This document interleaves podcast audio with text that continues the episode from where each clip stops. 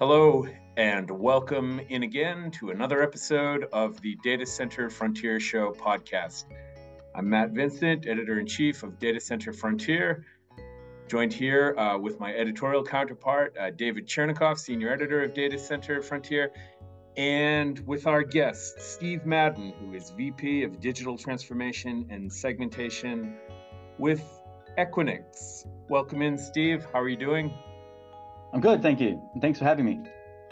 Absolutely glad to have you uh, on the podcast and uh, glad to uh, have uh, Equinix, Equinix uh, back uh, on the podcast. So, the reason we're here today, of course, is to discuss um, a report, a new report that came out, released this week, I believe, by Equinix, the Global Interconnection Index. GXI 2024 uh, report. Um, as a study Equinix commissions each year, we know that the GXI is a study that surveys global IT leaders to gather insight on what's behind the digital economy. So, uh, Steve, I wanted to kick off by asking you, uh, based on this year's uh, findings in the report, why is it Equinix's belief that the industry has hit a tipping point in resourcing uh, resourcing decisions um, vis-a-vis the notion that buying your own IT hardware now puts customers uh, or can put customers at a competitive uh, disadvantage.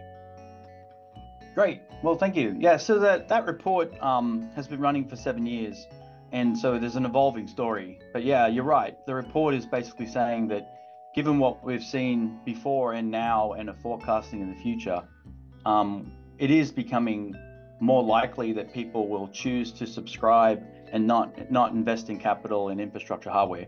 And the reason, the top reasons why, um, we saw first of all when when COVID hit, right? That was definitely a um, an accelerator for people to be able to deploy infrastructure quickly and compensate for the shift in in demand and where people moved to home, etc. And they couldn't do that uh, in a short time frame on their own and so they subscribed. They subscribed to providers who had capacity, anyone, in fact, who had capacity, um, started offering it up to help people compensate for that change. And they realized as part of that how quickly they were able to enable business capabilities um, and how fast that was by using other people who've already done most of the work um, as an advantage. And then when COVID finished, we didn't see that drop back off a lot of people then realize that actually this is much easier um, and a lot more manageable than having to procure and install and test and configure and maintain and look after equipment um, themselves, especially in multiple locations around the world. Um, and so that's that was one one reason for doing it, right? And I think now when you see the advent of AI and and the the, the high speed compute and the innovation that's coming out, and we've got new chip technologies coming, the rate of refresh and the rate of, of advancement in technology is moving so quickly that depreciation cycles that might have been five years or three years are coming down to two, and in some cases, less than two. So if you're going to be refreshing or moving that quickly, it starts to become hugely cumbersome to spend all that time and all that effort of installing and configuring and you know decommissioning and refreshing hardware when you can just subscribe um, to what you need as you need it as you go. Right. And so that that tipping point is happening now. Understood. Uh, David, uh, did you want to jump in here with uh, one of your uh, questions?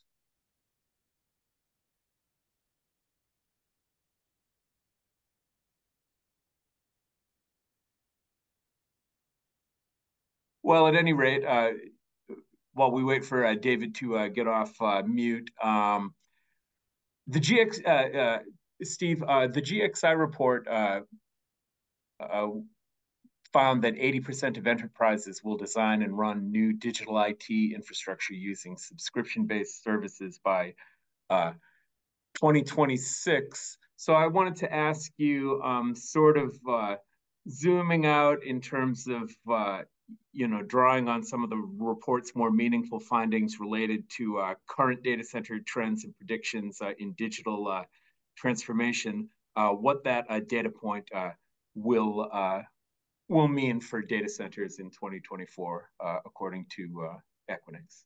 Sure. Yeah. So overarchingly, what the report is showing is that, you know, exchanging data, growth of data, processing data is all still growing and compounding growth um, interconnection bandwidth itself, that's the exchange of traffic between you know counterparties, is growing at 34% compound annual growth each year. That growth rate is requiring infrastructure to support it. So people are still buying interconnection, they're buying networking, they're buying compute, they're buying storage to solve for this this huge influx in in growth of data.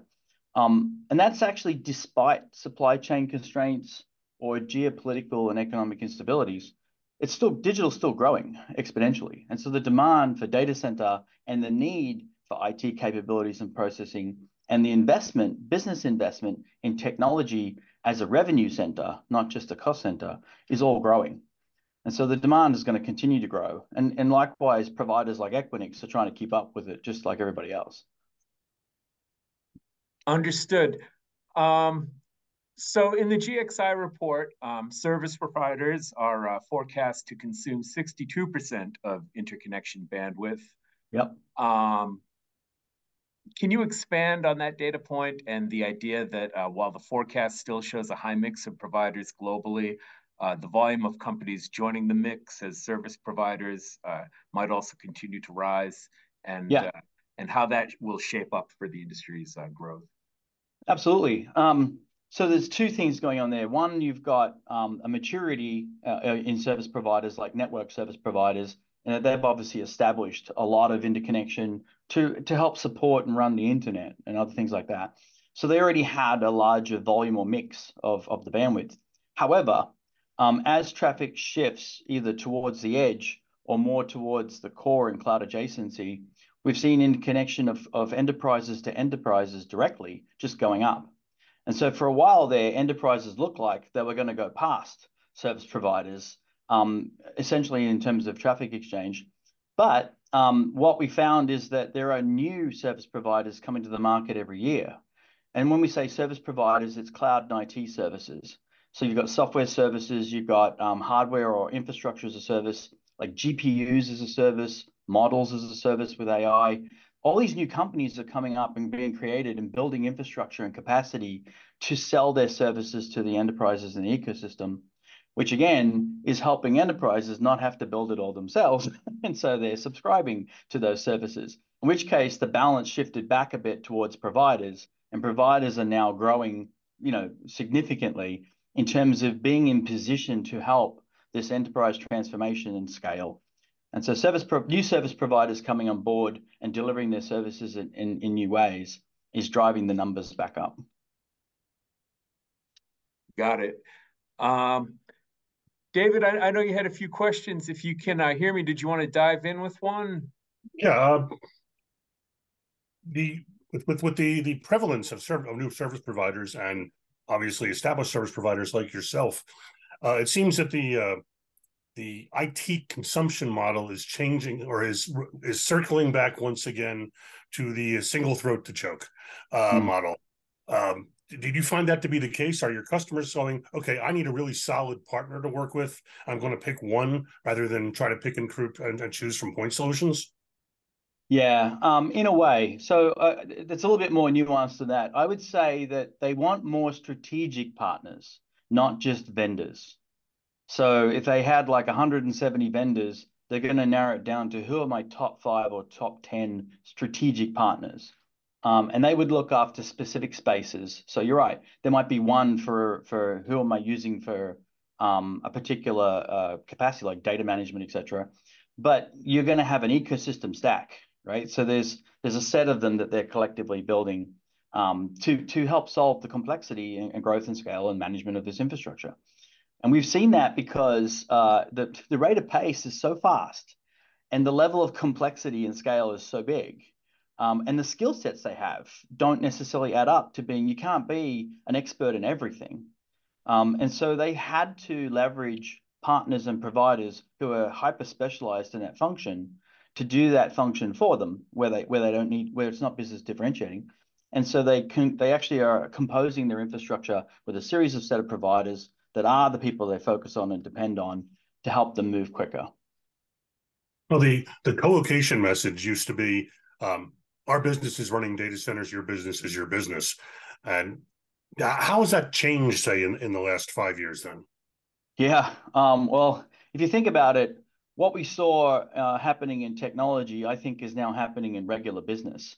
So, for example, as a company, if I start a business, my expertise might be in a particular function, but I'm not going to be an expert in payments processing. So, I'm not going to build a payments processing function inside my company. I'm just going to subscribe to one of the several payments processing functions that are out there. It's the same in infrastructure. I don't necessarily need to build a data center in order to run my, you know, my private AI. In fact, I'm not going to be necessarily very good at that. The demands of that infrastructure are really high. The efficiency requirements are also really high. Um, I need someone who already knows how to do that and is trusted and, and providing a provider that can do that. And I'm going to use it to get the capability I want. But I don't have to invest the skills and capital and resources to own it especially if I'm the only one using it and it's not necessarily generating generating revenue. So that's that's kind of the shift I was saying is that you know instead of trying to do everything themselves, you can't compete against the ecosystem. The ecosystem will win. So instead, capitalize on the ecosystem by leveraging as much as you can that's ready to go, and only hyper specializing on the thing that's differentiating value for your business. Understood. Um, in, in light of that point, I wanted to, to take you back to the uh, the uh, the question uh, with uh, enterprises. Uh, the GXI report found that enterprises are growing at a 39% uh, CAGR, which yep. is 25% faster than service providers. Yeah. Um, and even since the pandemic, I just wanted to ask, how have you seen enterprises leaning on digital providers like Equinix to focus on responding to uh, to business needs. Yeah, and and obviously by industry it can differ, um, and by maturity it can differ. Um, obviously, we were talking about um, service providers being well and truly in, entrenched in providing data and, and network-based services as a career. Um, that's why that maturity sort of shows them being so high because they started a lot sooner, right? They were already fairly established. Same with financial services, electronic trading, content, digital media. They're all obviously very digital. But now we've got healthcare and manufacturing and like hospitals and healthcare providers and pharmaceutical companies all massively investing in technology to enable their business models to be more efficient, more competitive, um, and you know cost effective. And that's being driven by a lot of OT. So as soon as we saw the rise of IoT and you know, medical device management, autonomous vehicles, you know, monitoring stations, um, waste management, um, all of the building management systems, all those things in the field that other industries depend on to have a direct bottom line on on, on their business have have been booming. Um, and so it's it's sort of happening from edge in now, whereas pro general providers work like cloud out. Um, typically enterprises are working edge in. They're coming back the other way. And so we're seeing the growth, not only the growth in, in interconnection bandwidth and use of data going up dramatically, but their deployments at the edge are, are far greater and, and growth rate is far greater than that of, of providers because providers are either already there or there isn't necessarily a business reason to go that far. Um, so we're starting to see the edge come alive um, with data, with with devices, and with um, with intelligence being being uh, deployed, you know, where they interact with the physical world. Understood. Now, kind of taking it from a a micro to macro uh, sort of perspective, I, another point in the report is that by 2025, 85% of global companies will uh, have expanded multi-cloud access across mm-hmm. uh, several several reasons. Uh, can can you sort of uh, fit that into the picture uh, for us uh, with uh, yeah. the enabling on multi-cloud that uh, Equinix uh, can do? Yeah, absolutely. So clearly, that's that's one of our wheelhouse items. We have the most cloud on ramps in the world, so our visibility into how much people are using the different hyperscalers is fairly unique. Um, and it's not so much that you know people using cloud. We know that's that's that's an, an important part of anyone's digital infrastructure, but the reality is they're using almost all of the hyperscalers. Um, the idea that you're only going to use one um, cloud provider might might work for a particular business unit um, or an application team, but as a company, we see that they're using all four of the top four. Um, and then you've got disaster recovery and, distributed functions around the world. You can't do that just in one region. So then how you know they set up the, likewise they set up the same sort of cloud adjacent infrastructure in multiple regions around the world and within each region, multiple locations for disaster recovery and failover. So you minimally end up with six locations around the world for a multinational enterprise, minimally. Sometimes they go to eight. And they're connected in those locations to multiple clouds and dozens of SaaS applications. And so we're basically saying that this, if you just follow this trend forward, it's it's ultimately going to be the majority of all multinational enterprises are going to be multi-cloud connected in multiple regions around the world um, in the in the very near future, um, because it's already headed that way. Thank you uh, for connecting those dots for us. Uh, David, I know you had a couple more questions. Uh, one uh, uh, about the report, one about uh, a sustainability point, and then the other on regulatory yeah. stuff. Did you want to put either or both of those forth? Well, you were just talking about working with all four major hyperscalers and, and people building in different regions. Um, there is so much regulatory compliance required around the world these days and mm. uh, it seems that every region is getting its own set of requirements. Um, how are how are you and your customers dealing with that, or are you just looking at most restrictive and and putting that across the board? Yeah, um, well, it's it's it's the other side of the the challenge that that most CIOs are facing today. While everyone's trying to innovate and move quicker and you know and replatform and be innovative and compete in the digital economy, um, you also have to make sure you're doing that in a sustainable way uh, because you know all companies are being held accountable for that now, um, even to the extent that you have to actually report, um, especially if you're a public company, report on on how you're doing with your you know scope one, scope two, and scope three emissions, and what and, and what your targets and objectives are. Um, and so you know it's concerning because you know you have to make sure you're balancing both and and the risk. So sustainability is sort of environmental, sure, but it's also social so how are you improving people's communities and lives as part of what you're doing? And governance, which is regulations. Um, and yeah, the, the regulations are fairly scary. If, you know, there are over 600 um, regulations related to our industry in, in digital infrastructure um, across 84 countries. And so if you're a multinational enterprise and you do something or something happens that breaks, you know, a, a data privacy trust, for example, you could be fined by multiple governments uh, simultaneously um, if you operate in the, all those countries. And so, you know, adding to that that conversation we are having just a minute ago about where do you place your cloud adjacent infrastructure and cloud adjacent storage, et cetera, it's a lot of that reason is because you have to have sovereignty covered, um, regardless of if a policy changes again tomorrow, your infrastructure doesn't need to change, or you don't need to re-architect everything. Um, so regulations are a big deal. Risk is a big deal.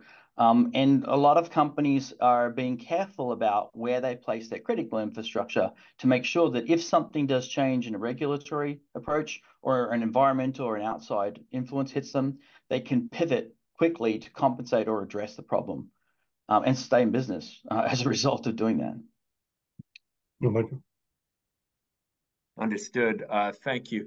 Now, um, maybe the have we talked about the uh, how the GXI report found that 80% of enterprises will design and run new digital IT infrastructure using subscription-based services by yeah. 26 and, and asking whether the report indicates a broad acceptance of that subscription business model or is growth in that segment slower than other comparable activities? Well, yeah. Well, let's just connect the dots on what we were just saying, right? Technology is refreshing far quicker than people can keep up with. It's being distributed all over the world, right? And it's far complex, far more complex than people can handle. The the environmental requirements around that um, require a level of efficiency and, and uh, you know understanding of the technology that most enterprises on their own shouldn't need to have or don't have. Um, they can't run a data center at 1.2 PUE. They, they're running them at like at three. And so we've got energy prices going up, which is impacting them dramatically. So owning a data center, unless you're a SaaS provider or a large scale provider, is becoming a boat anchor to some degree. Um, you know, all and they've got regulations going up, you know, that you've got to pay attention to. All of these things are making it so hard right. that inevitably you need help. And so you're going to subscribe to almost everything you can with the trusted partners you you know you believe in and only limit your resources and your capabilities to the things that you can control and that you should spend all your time and focus on um, and build up that you've got the ecosystem's got your back uh, rather than try and do everything yourself And so, yeah, it's going to shift more and more functions to do I really need to do this myself? Or am I betting, better off getting the capability immediately without having to wait to invest the time to figure out how to be an expert in that service or function? Very well put. Thank you. Well, as we're coming to the uh, end of our uh, time here on the podcast, um, you mentioned that it's the uh, seventh uh, iteration of the uh, Global uh, Interconnection Index report. Um, is there anything new or additional for this year that maybe we haven't touched on so far? Um, in this discussion uh, that, that you wanted to uh, close with in terms of, uh, you know, points of discovery in, uh, cool. in this year's report? Yeah, I think I think what this report sort of highlighted or called out uh, more discreetly was uh, we've been doing digital transformation, you know, all enterprises have for like several years. But some people's digital transformation was different than others, meaning some transformed their business practices changed their revenue streams and started to start receiving more revenue and, and more capabilities through digital and digital services. Others did a lot of cloud first cloud migration, a lot of replatforming, a lot of technology upgrades, but their actual business processes didn't really change that much at all. And so what happened is they saw costs of technology go up, but they didn't see respective revenue accounting for that. So when we said there's that pivot point between, you know, owning versus subscribing, there's also one where companies are now thinking of technology as a cost of revenue model, not a total cost of ownership model. TCO is something you cap, right? Protect, limit, and control. But if technology is driving your revenue, you don't want to cap, limit, and control that or keep it down. You actually want to invest in your technology because you should be seeing revenue at the same time. So what I'm saying there is a lot of companies are in this middle. We call them fast followers, or the, the followers that tried to go and and transform, but didn't see the business ROI, and they've you know now sort of stuck with clouds too expensive and all these different things. It's actually just being not used appropriately or, or effectively for business revenue. They're pivoting and doubling down and moving faster now because they realize that they've lost time, but they have to still get to the same level as as their competitors in the same industry. And so there's a little bit of a, an arms race on, on technology capabilities, um, which, you know, again, is sort of forcing people to need help. Um, and so my advice for, for enterprises is look at who your top strategic partners are, look at their roadmap, and look at how much of this they can take on for you so you don't have to do it all yourself because you do need to move faster, much faster than you currently are. Um, and that's that's pretty much the summary of the message. Very good. Well, Steve, uh, thanks so much to uh, you and Equinix. I guess we'll leave it there for now, but it's always a pleasure to uh, have Equinix uh, on the podcast, not only a top shelf, uh, really foundational uh, data center operator, but also an industry authority. So we really value the commentary, the perspective, and the ability to, to have a talk here. So thanks again. Thank you for having me.